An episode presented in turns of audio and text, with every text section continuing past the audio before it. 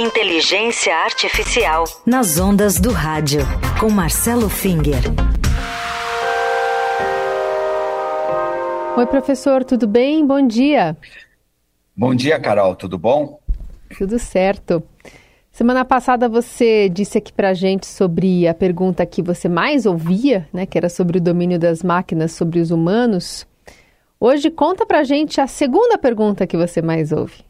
Bom, é, bom dia, Carol, bom dia, ouvintes. É, eu, a segunda pergunta que eu mais ouço é sobre profissões. Quais serão as profissões do futuro? Quais vão ser extintas?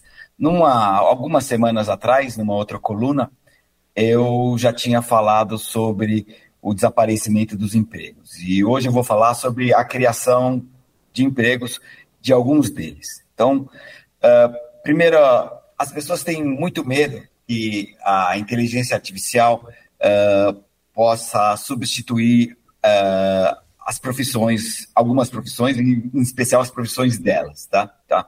Outras pessoas veem a inteligência artificial, na, na realidade, como uma oportunidade devido à nova criação de profissões. Ambos os pontos de vista têm razão, tá? Para começar, é, é bom lembrar que o desaparecimento de profissões é algo bastante normal. Tá? Os exemplos clássicos aqui uh, são uh, os acendedores de, de, lampião de gás na rua tá? Uh, e os leiteiros que entregavam leite fresquinho na porta da casa. Hoje em dia, essas profissões não fazem mais sentido. O sistema de iluminação pública foi modernizado e automatizado, tá? Assim como a compra de produtos básicos como leite. Tá? Essas profissões foram extintas muito antes do florescimento da internet e da inteligência artificial. A inteligência artificial ela envolve uma série de atividades que vão acabar gerando, já estão gerando, na verdade, a diversas profissões do futuro, tá? Então, quando me perguntam quais são as profissões do futuro, eu fico pensando o que é que o pessoal que trabalha comigo em pesquisa e inteligência artificial já está fazendo. E é sobre isso que eu quero falar. As profissões que são geradas pela necessidade voraz que a inteligência artificial tem por dados. Tá? Então, uh, inteligência artificial e Big Data uh, demandam um cuidado muito especial com dados que são usados para alimentar o processo de treinamento, tá? Durante a parte de aprendizado de máquina. Lembrando que a inteligência artificial, ela aprende padrões presentes nos dados para depois utilizar esses padrões de forma muitas vezes inédita, tá? Eu não vou comentar aqui as profissões que envolvem programação, código, etc. Não é isso que me importa. Hoje eu vou focar naquelas profissões que estão sendo criadas no processo de preparação dos dados para uh, que o aprendizado de máquina possa ocorrer. Tá? Uh, as pessoas podem pensar que os dados estão todos disponíveis na internet, que essa coleta, uh, uma coleta de dados, que é a primeira parte da preparação dos dados, você tem que ter os dados junto de você, tá? Que é, é só baixar e, e já está tudo pronto, tá? No entanto, os dados nunca vêm prontos para uso e em diversos domínios que a gente quer trabalhar, os dados nem existem e eles precisam ser coletados. Você vai atrás dele, tá? Você acaba gerando os dados, tá? Por exemplo, no domínio médico, você precisa de imagens de pulmão, tá? E essas imagens, na verdade, precisam ser classificadas por pessoas se você quiser saber que aquele pulmão tem ou não uma pneumonia tá? que é uma das características que pode ser interessante para a inteligência artificial ajudar na detecção de pneumonia. Tá? Outros domínios têm a mesma história. Então, se você quer, por exemplo, detectar fake news na, no jornal, no rádio, tá? Então, uma, a, a, alguém precisa uh, pegar as notícias, transcrevê-las e falar essa notícia ou esse trecho da notícia aqui é falso, isso aqui é fake news. Então, há necessidade de especialistas que saibam identificar informações importantes para que elas sejam usadas durante o treinamento. Então, o pessoal do jornalismo tem muito medo de perder emprego, tá?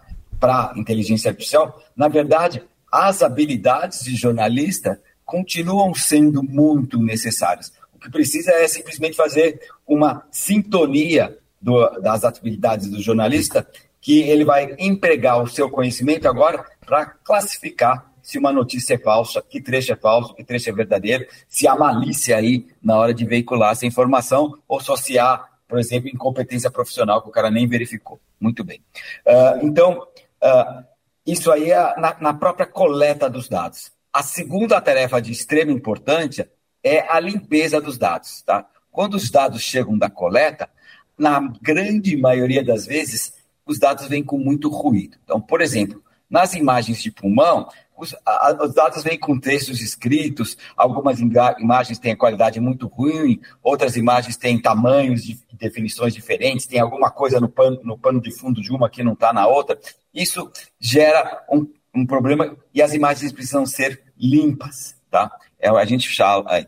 E treinar a inteligência artificial, os dados precisam ser homogeneizados. Se dá o dado com ruído, a inteligência artificial, como eu já falei em outras vezes, aprende o viés e não o principal, tá? E essa necessidade de dados limpos já está gerando novas profissões. Então, o pessoal que trabalha comigo, muito deles, ah, eu costumo dizer, passa 70%, 80% do tempo limpando informação. Não tem aquele glamour de, ó, oh, estou desenvolvendo uma inteligência artificial, mas é uma atividade absolutamente fundamental. O Finger, então, por todo esse raciocínio que você nos trouxe, não é qualquer pessoa que pode exercer, então, essas novas profissões. Precisa de qualificação mesmo assim. Exatamente, Heisen. Em todos os exemplos que eu mencionei acima, fica claro que quem vai trabalhar com coleta precisa de é, habilidades bem específicas e elas precisam passar por uma boa formação profissional. Então, quem vai trabalhar nas profissões do futuro precisa passar por um, um curso de é, técnico ou superior, tá? Uh, a boa formação profissional, a boa educação está cada vez mais é, requerida pela sociedade e pelas atividades que envolvem a inteligência artificial, tá? Então, a educação, na verdade, é um grande parceiro, é talvez o maior parceiro para o desenvolvimento das novas profissões geradas pela inteligência artificial, tá? E, e, é por isso que os humanos continuam sendo indispensáveis. A gente precisa do conhecimento acumulado, gerado e aprendido por eles para que eles tratem dos dados que vão ser é, inseridos na inteligência artificial. Tenho certeza que o emprego da Carol e do Ryzen estão garantidos como apresentadores. Professor. KKKK. Eu também tenho a mesma certeza.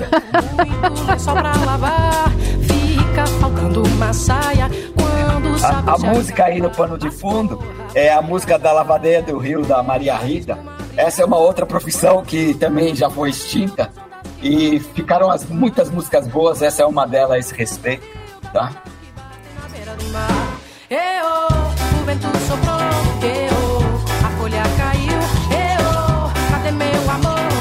No caso aí, a gente, todo mundo tem máquina de lavar roupa em casa ou você precisa de alguma coisa mais delicada, você vai para uma empresa específica, tá? As lava, as, a, o trabalho das lavadeiras, ainda mais as do Rio, foi extinto bem antes da internet. É isso aí.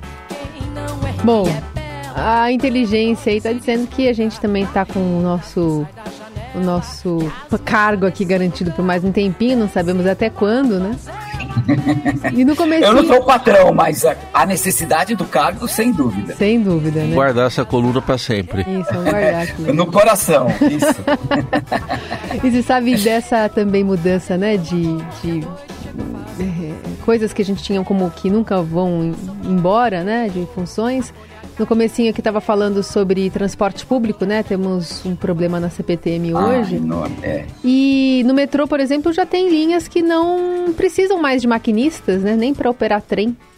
Então estamos aqui. É, mas quando dá um problema como esse, Exato. aí tem que ter a, a, a, a, equipe específica com muito conhecimento e muita diplomacia para lidar com um problema horrível que nem o de hoje. Ó, quando surgiu essa linha, um amigo meu falou que não entrava de jeito nenhum. Sem maquinista eu não entro, ele falava. Ah. Era a linha 4. Ele, falou, ele nem sabe. Eu pego ela quase toda semana, mais de uma vez. tá tudo certo. Muito bom, professor Marcelo Finger, sempre com uma provocação interessante aqui às sextas-feiras, a partir das oito. Semana que vem ele está de volta. Obrigada, professor. Obrigado, um abraço, um abraço a todos os ouvintes e a vocês. KKKK. no rio, muito